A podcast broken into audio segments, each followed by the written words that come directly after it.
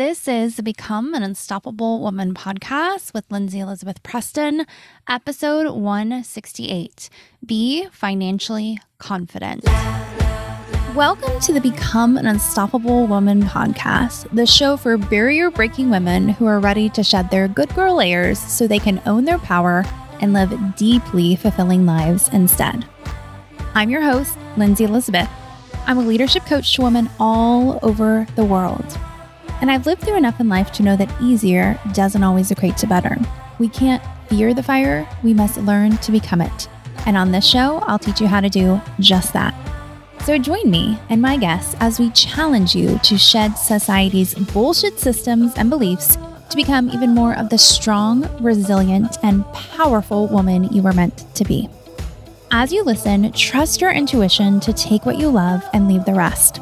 The thoughts and perspectives I share on the show are my own with the lens of my lived experience as a privileged, white, cis, straight, able bodied woman.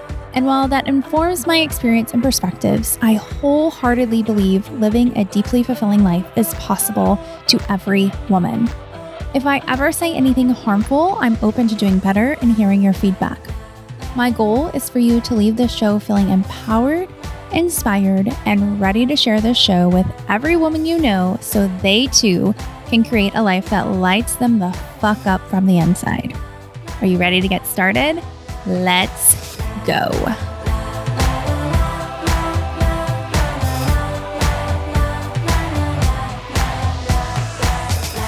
Hi there, beautiful soul. Welcome to another episode of the show. Today we are talking money and finances with one of my favorite money and finance people, Ashley Feinstein Gerstley.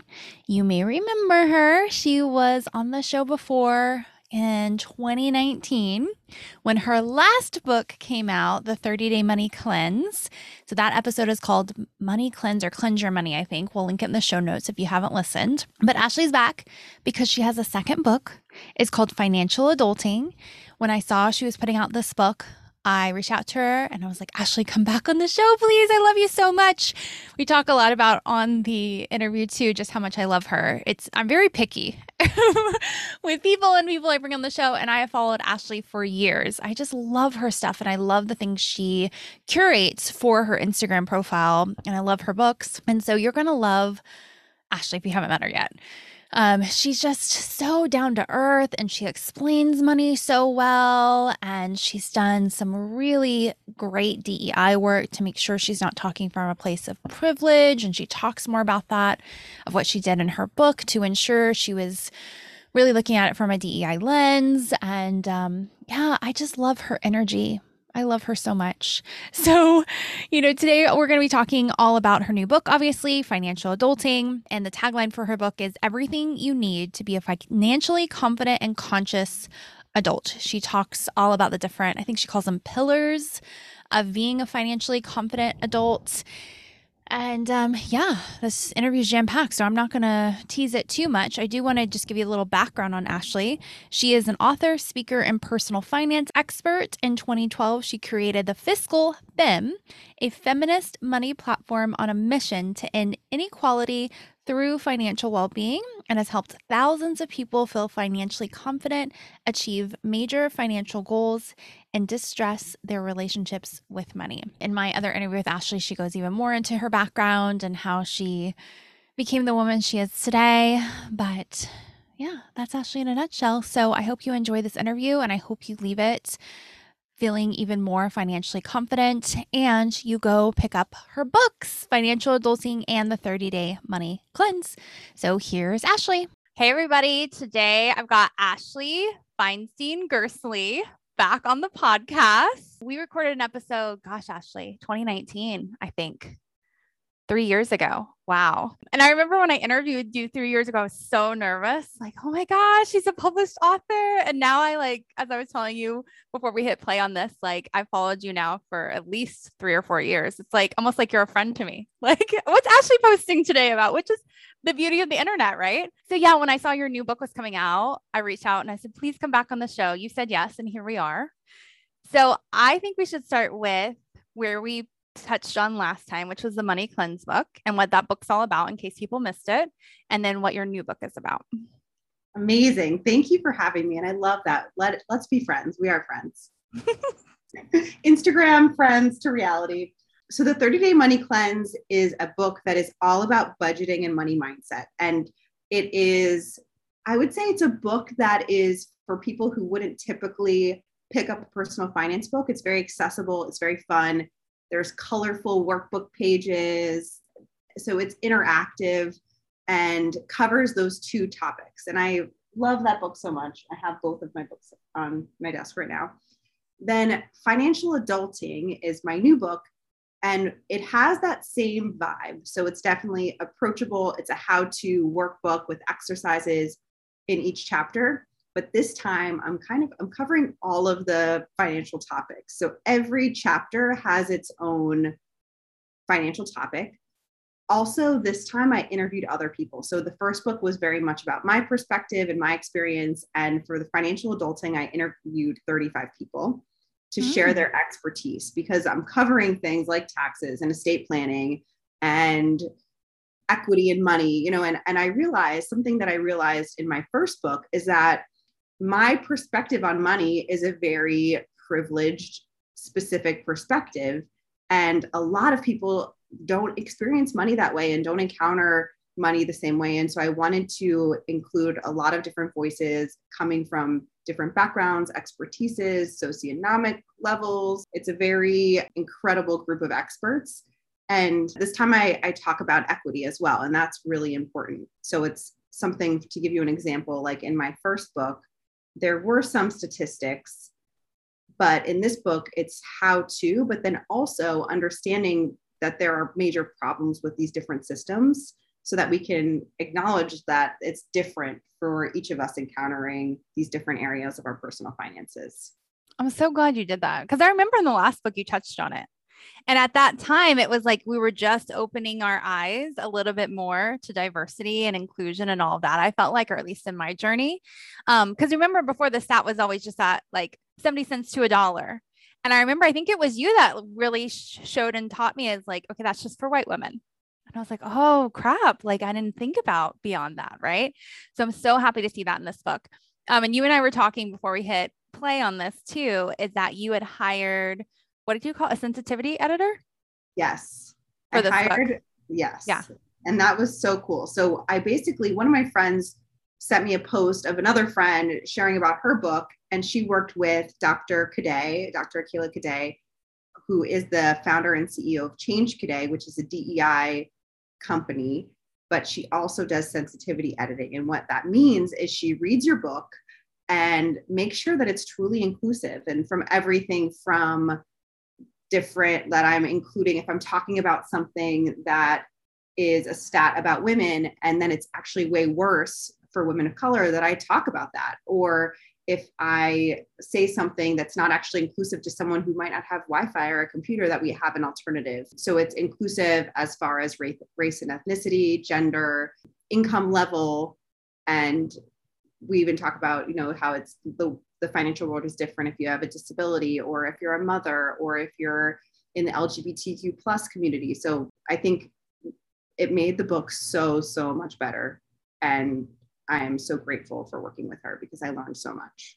Yeah, sounds amazing. When I saw that in your stories, I was like, saving this for my mental note for a book one day. That's incredible, Ashley. So, can you give us an example of something that she kind of caught and had you add layers to?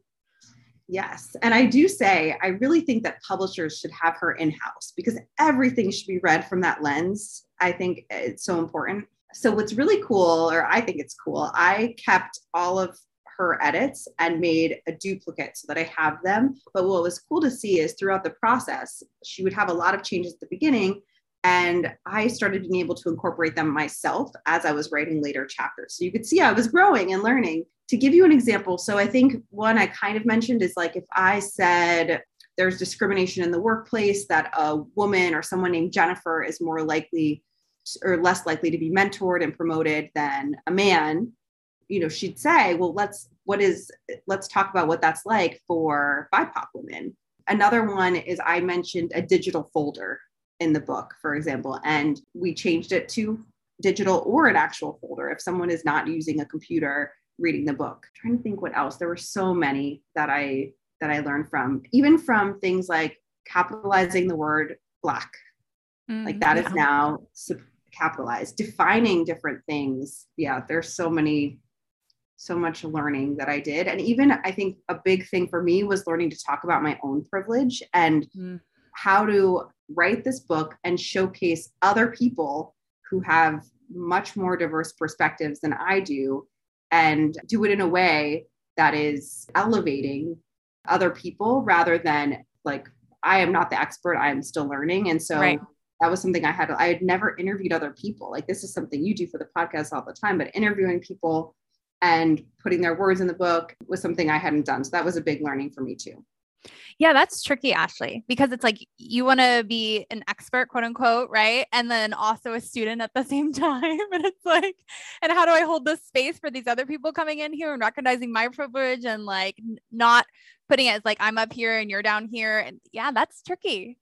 Yes, it was. Yeah. And it, I think it, it really lends itself to the title because a financial adult, when I define it, is not someone who knows everything or who never makes mistakes. I still make mistakes. So I think that it's me being a financial adult. I learned so much from the sensitivity editing. I learned so much from the trust and estates attorney I interviewed about estate planning that I didn't know. So I think as annoying as it is, personal finance and money is and growth is a lifelong journey that um yeah. so I'm you know embodying that and if I and I know I will make mistakes and you know a big a part of that too is like in my last book exactly with the wage gap thing you mentioned my last book only has the wage gap for all women, which is essentially for white women. And so as when you have things that you've created and are out in the world and you evolve as a person, there are things that don't evolve. And so we talked about that a lot because for example, last year, like they officially B is capitalized now. Like what are I it is a little scary to to see what will not age well in my book that I wish I knew, but I think you just have to have some grace for what was appropriate at the time and what I knew at the time. Yeah, for sure. And what I hear in this is like this was really a journey for your own adulting beyond just financial. Yes. like let me embody this thing before I like put it out in the world, right? Right. I'm major adulting. Yeah. Yeah. Yeah. Okay. So let's talk more about like the nitty gritty of the book. So you said there's all these different chapters. Can you kind of just walk us through like a summary of them? Yes. Okay. So the first chapter, what is a financial adult? Kind of going through what that means and why many of us are not financial adults. Then the second chapter, which was really important to me to kick off the book on the topic of equity and personal finance, kind of setting the stage for what are the gender and racial wealth gaps? What's the history behind them? Where do they come from? What needs to happen to just set the playing field that it's like it's not equal and there's a lot to be done. Um, and then I go more into specific money topics like your money goals. Then there's a chapter on income, which includes negotiation, your money outflows, which is about spending and putting together the budget, consumer activism, using your money for good and seeing more of what you want in the world.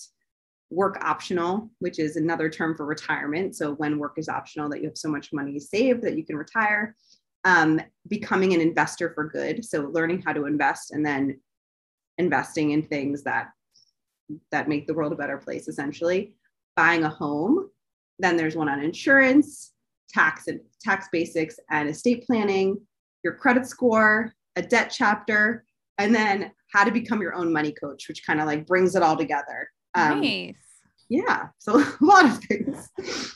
which most times when you hear these topics, you're like, for me, I'm like, what? Like, I'm trying to stay awake. But here's what I love about you, Ashton. I just realized this because, again, like most people, I'm not interested in money, even though like I I love money itself, but like the topic of money is boring. Um, and I think this is why you've stuck around on my newsfeed as high as you have, is you make it interesting all the time. And you're like posting funny things about it. Like you said, the Money Cleanse book was really colorful and fun and digestible. And I already see this in your new book, even though I haven't like seen it, seen it, just the covers and stuff. I'm like, you feel like, okay, I can do this. Like we can make this fun together and and digest all of these things that feel kind of scary. Thank you. That is the goal. The goal, yes, yeah. that is what I wanted. I want it to be a book that people read through and get lots of digestible things they can do. But like maybe you're at a point where you don't need life insurance, no one's depending on your income. But I want it to be a book that you can also come back to when things change or when you're ready to buy the home or when, so it's kind of like a guide that you read through, but then can come back to and when it's time to increase your 401k or whatever it is. Yeah. Yeah. It's so interesting too. As you said, as some of your things may not age well. It sounds like this one, you're like, I really want this one to age well, just on the topics and like the way that I handle things too, Ashley, which is cool. Um, I want to go back to chapter one. Mm.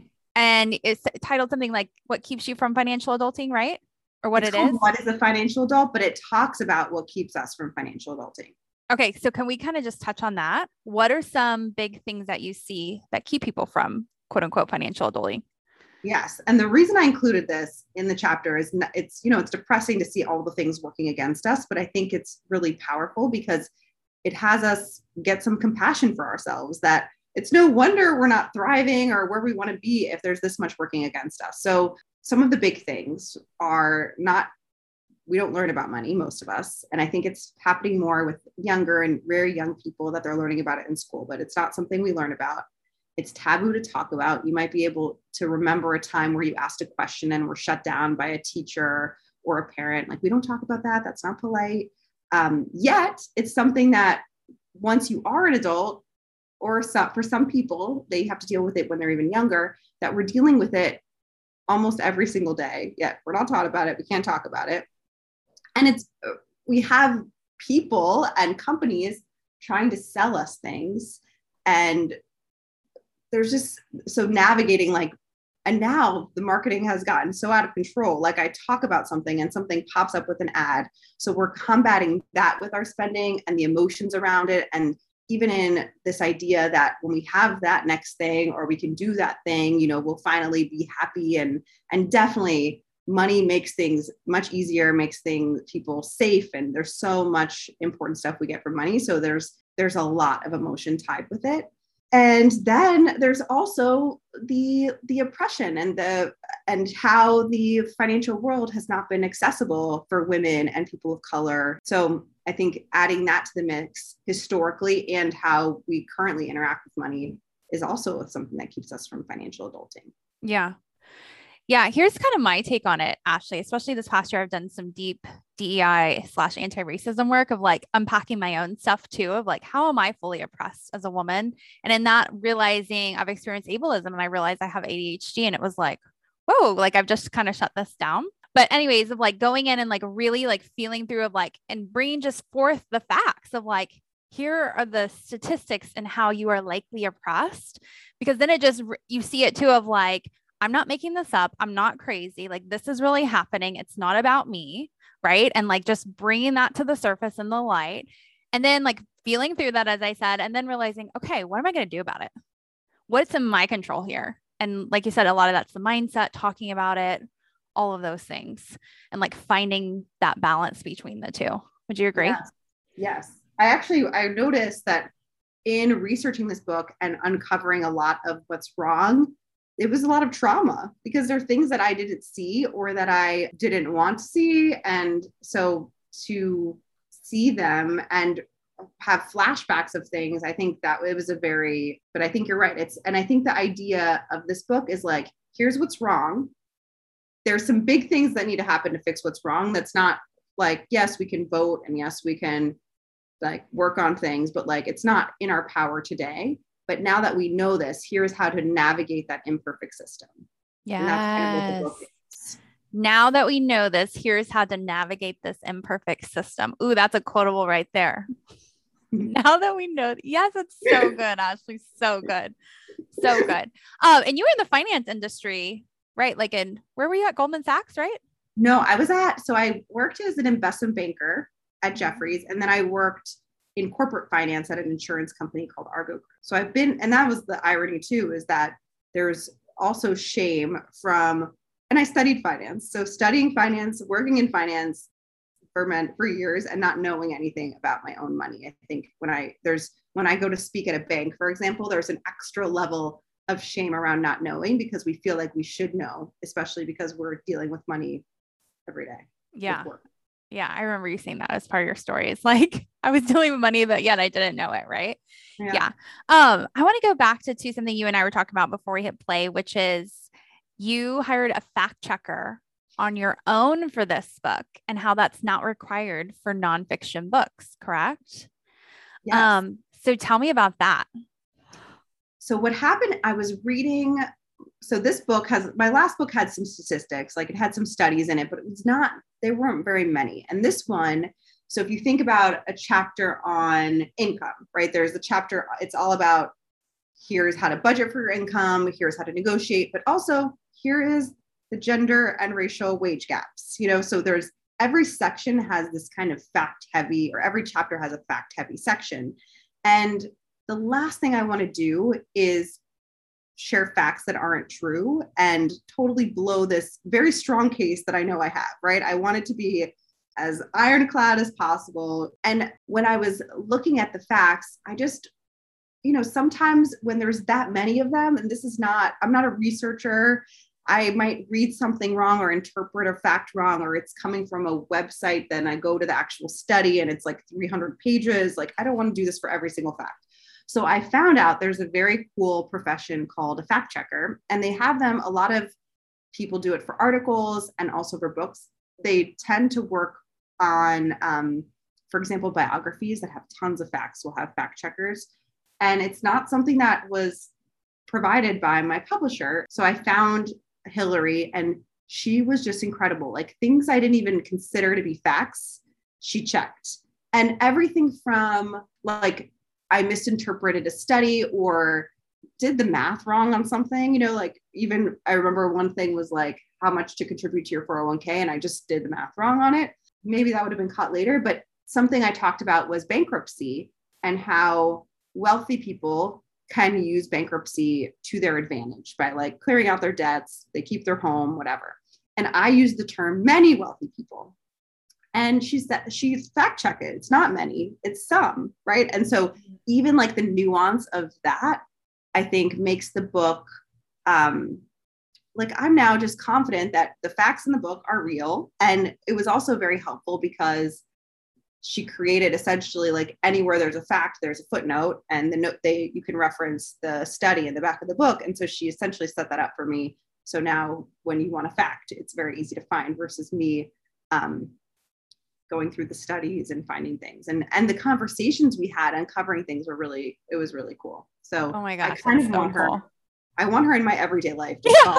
like just yeah, exactly. Follow me around. What it reminds me of too are like the um Trump Hillary debates. Like afterwards, they'd be like the fact checkers, the fact checkers.